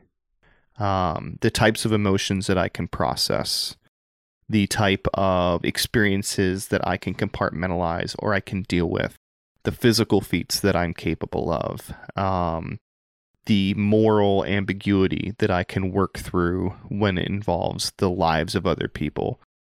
You know, my ability to think quickly and adapt to situations, all of these things are things that I've learned in combat. Most of them on that 2012 deployment to Panjwai. Some of them came later, you know, in 2017, but mainly because I just had more responsibilities then, so you learn different lessons. But, you know, for me, what Panjwai meant was essentially the framing of my character as a man.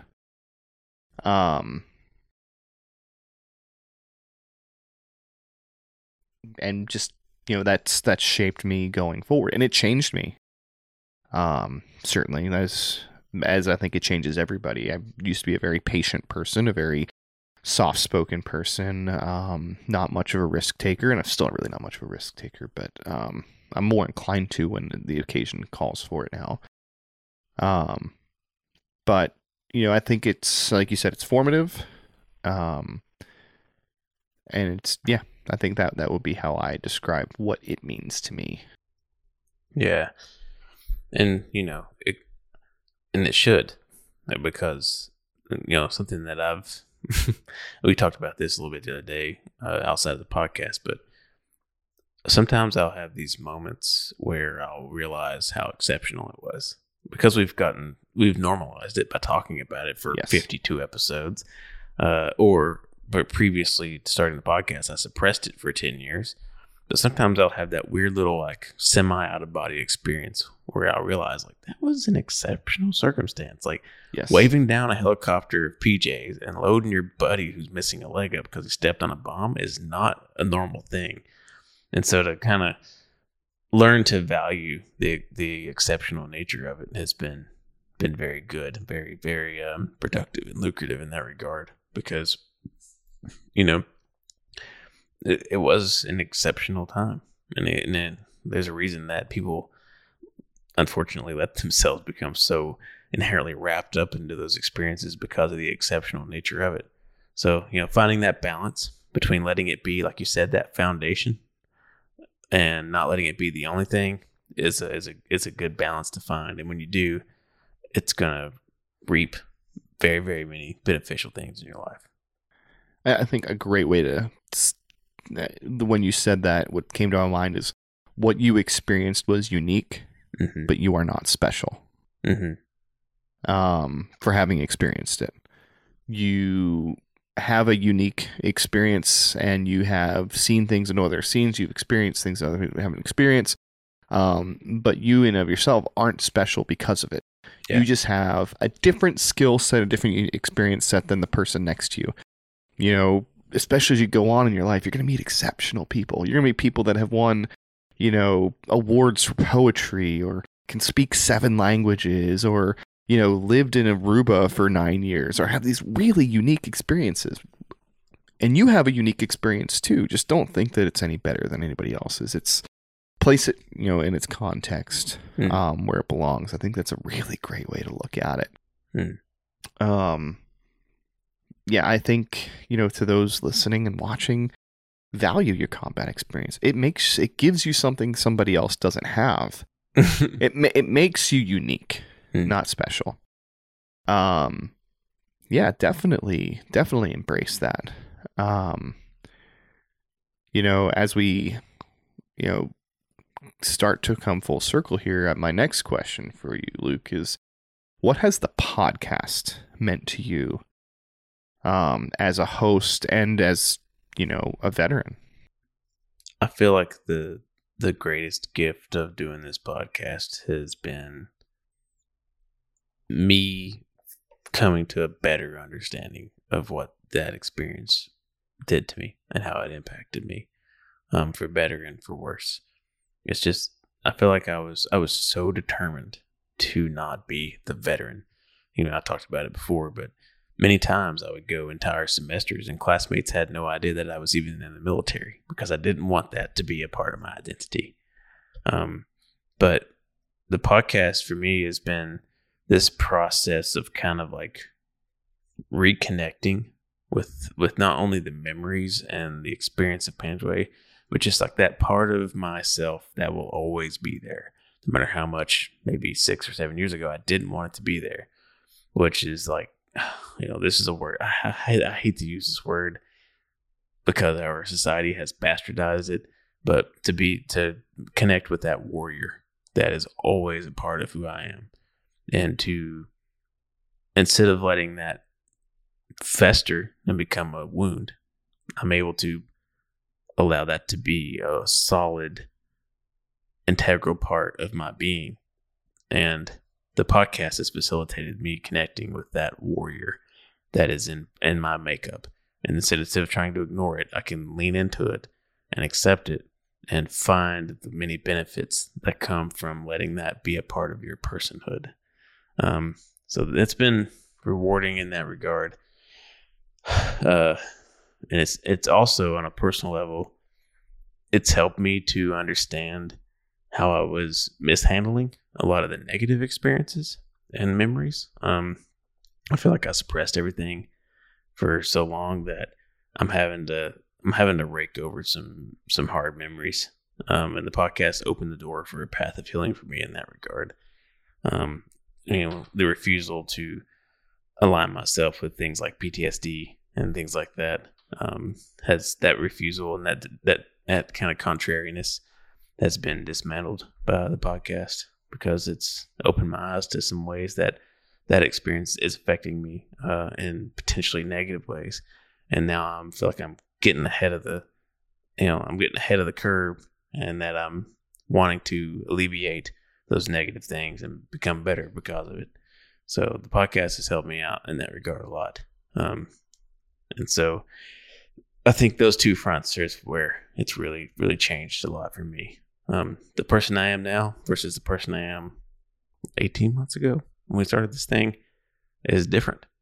And a lot of that is owed to the podcast, and I'm thankful for that. So how about you? So I think, like you, there's a couple aspects. One is, on a superficial layer, understanding the experience for what it was. Prior to the podcast, I wasn't quite as to the extreme as you. It was like, hey, it's a thing that happened. I went through it. It sucked. It was pretty tough, but others had it way worse, and it's really not worth going into.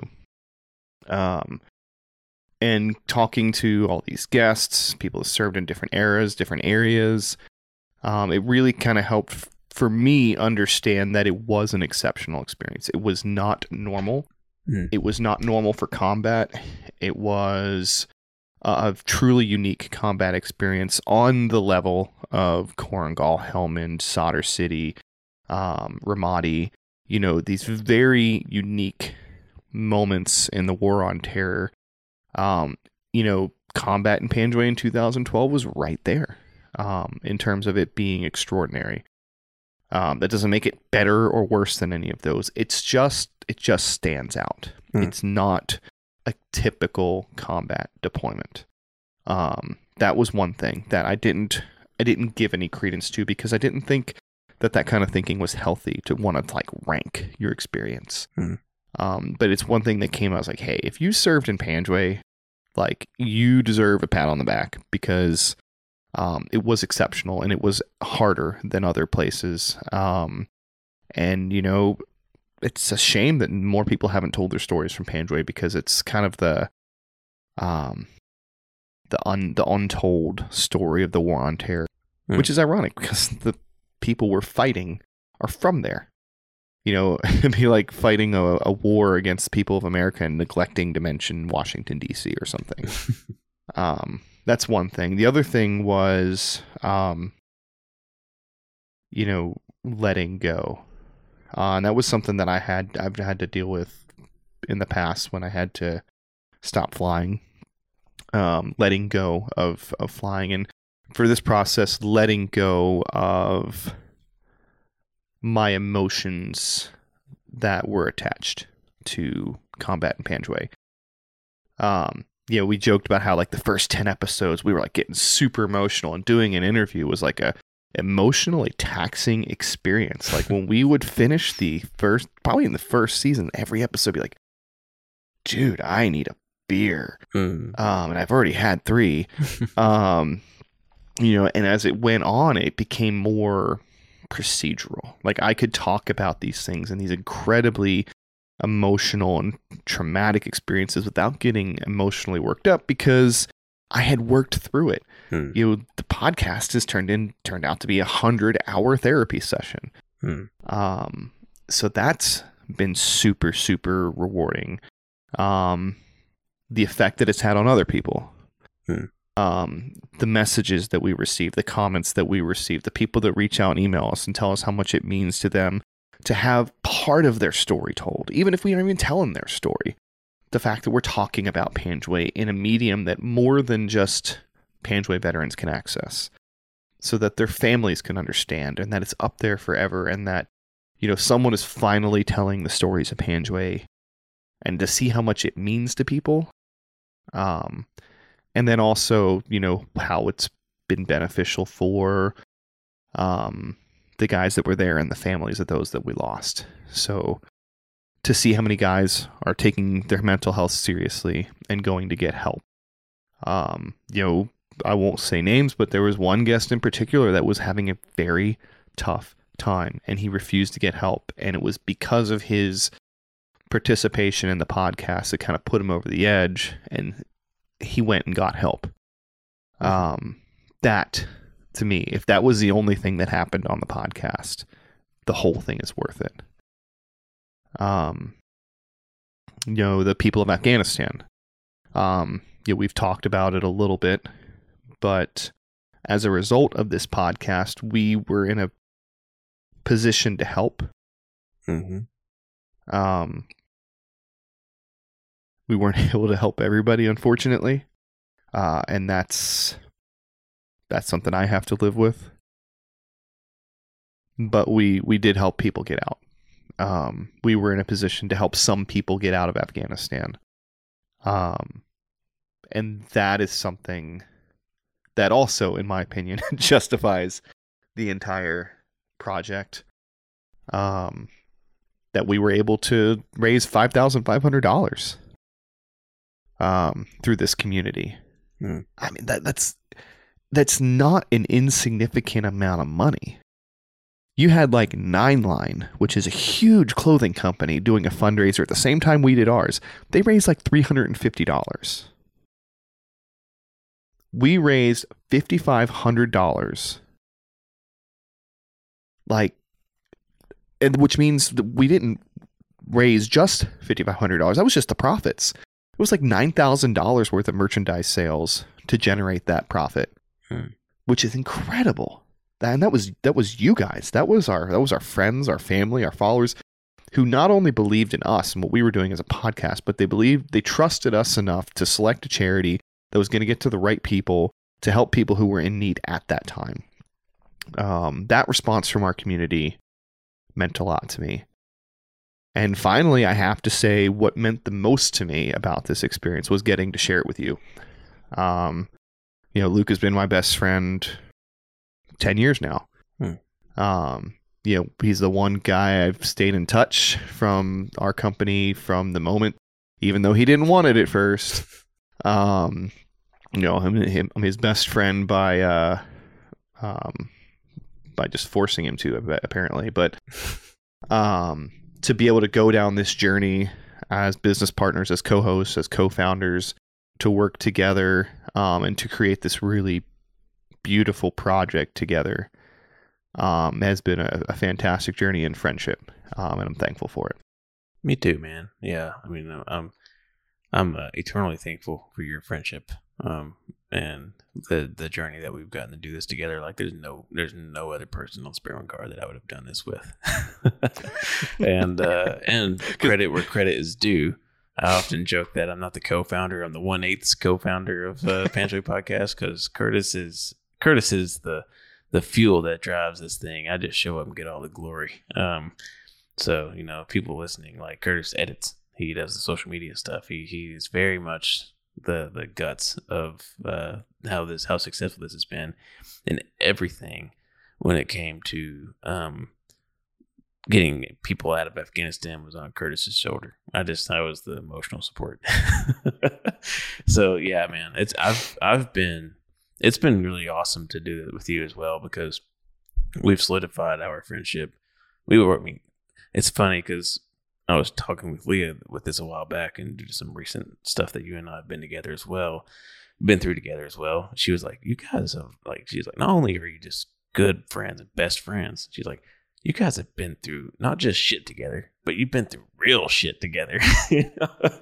Yeah, I feel like, and people throw it around a lot, but for us to have gone through so much shit together has been, and then to be able to produce something like this as a joint effort has been awesome, man. And I agree. I think that doing it with you was a great reward, and it's taken what was already a really exceptional friendship and solidified it into an even better friendship. So that's been awesome. Yeah, I appreciate that, man.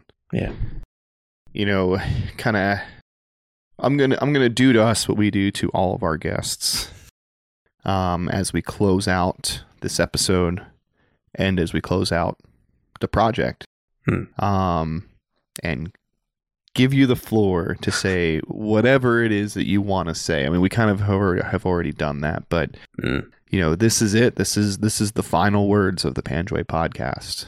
Luke, the floor is yours. I think the first place that my mind goes to is just be better. You know, be a better veteran. We can all do it. I'm guilty of it. We all are guilty of it. But we can use those experiences to we have two choices. We can either dwell in the misery and the pain and allow that to dominate our lives, or even dwell in the self-hero worship and allow that to dominate our lives, or we can move on and be better because of and not in spite of the experiences that places like Panjwai give us in our lives. So it's a challenge for myself too. Like be better by it and be better because of it. And so, yeah, I think my final words would be, if you are a veteran of Panjwai, recognize, internalize, value, and then be better because of the experiences that you had. The floor is now yours, Curtis. All right. The final word. I'd be remiss not to bring it back to the Afghan people to start. We have told, 52 episodes worth of stories and anecdotes and thoughts and opinions. But when the door shuts on my way out of the studio today, there's still 38 million people living in Afghanistan that have to deal with the aftermath of this war. And we shouldn't forget them. I know I won't. The ones that I still haven't gotten out, I'm still going to try to get them out when those opportunities arise. But we shouldn't be so arrogant to believe that because the war is over, that Afghanistan is over. It's not. So that's one thing. Remember that there are still people there. There are people here that have been displaced here as a result of the fall of Afghanistan. And I challenge everyone to help them whenever you get the opportunity to. Without going political, I just think that it's our responsibility. We created a situation that required these people to leave their homes. And we bear a responsibility to help them succeed.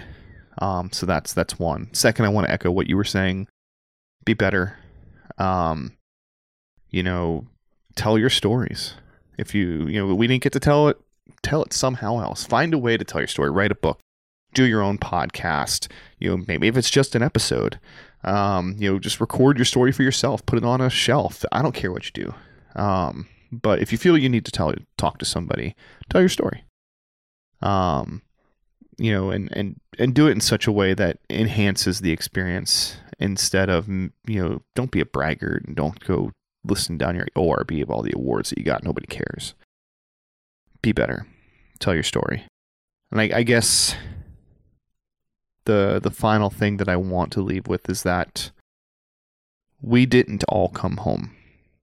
And I wanted to take a moment to just throw out some names and stories, or not stories, but anecdotes of some of the men that we lost, and hopefully we can keep those stories alive. From our deployment, we had, Master at Arms 2 Sean Brazes. So on his first combat deployment with his dog, Sicario, super happy to be there, going on this big clearing operation. He was killed in action on May 30th, 2012. Corporal Bryant J. Luxmore, who was killed by small arms fire on June 10th, 2012, while leading his dismounted patrol. Specialist Trevor Pinnock, who was killed on June 12th, 2012, when he stepped on a improvised explosive device that was a trap designed specifically for EOD or engineer personnel trying to exploit a fake IED in a tree. He did this in front of one of our patrols to keep them safe. In the same explosion, wounded was Sergeant Joseph Lilly, who succumbed to his wounds on June 14th, 2012. On September 20th, 2012, we lost Jason Swindle to an RPG attack. He was in an MATV. The Taliban launched an RPG that hit the broadside of that MATV, penetrated the armor, and killed him instantly. But they live on in our memories. They live on in the memories of those who served with them, in the memories of their families. And this project is dedicated to them. This is their legacy, those who served and did not return from Panjwai. In fact, I'll dedicate it to them and the Afghan people, because the rest of us get to live our lives and to do something else. But the people of Afghanistan and those whose lives ended there, or at some their life is bookmarked in some way by Panjwai. And I would leave you guys with this. As Luke said, be better. Live your lives as an exceptional human being. Like, constantly try and be better because of the guys and women who are unable to do so because they gave their lives. Absolutely. And with that, I think is the fitting end to the Panjwai podcast. Yeah. Maybe we'll see you around. Maybe we won't. Cheers, buddy. Cheers.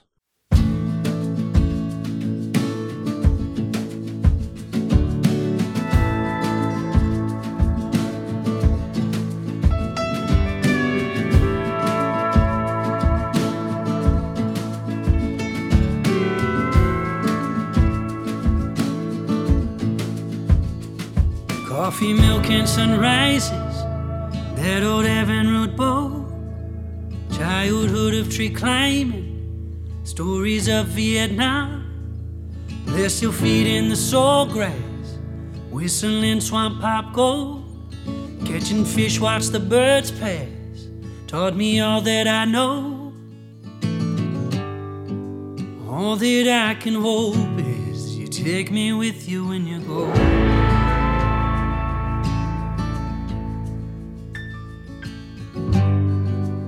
Guess I should have known I can't leave with you when you go.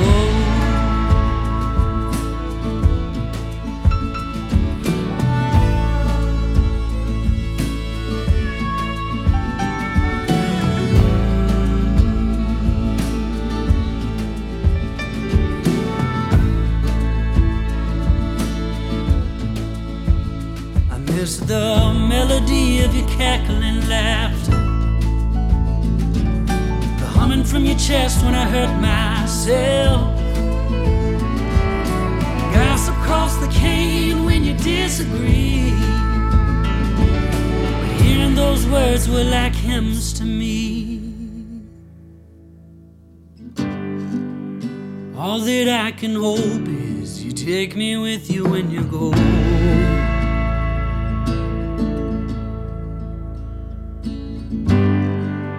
Guess I should have known I can't leave with you when you go. Now Cowhide is awfully quiet with your screen door staying closed. And if I learned French like you told me, baby,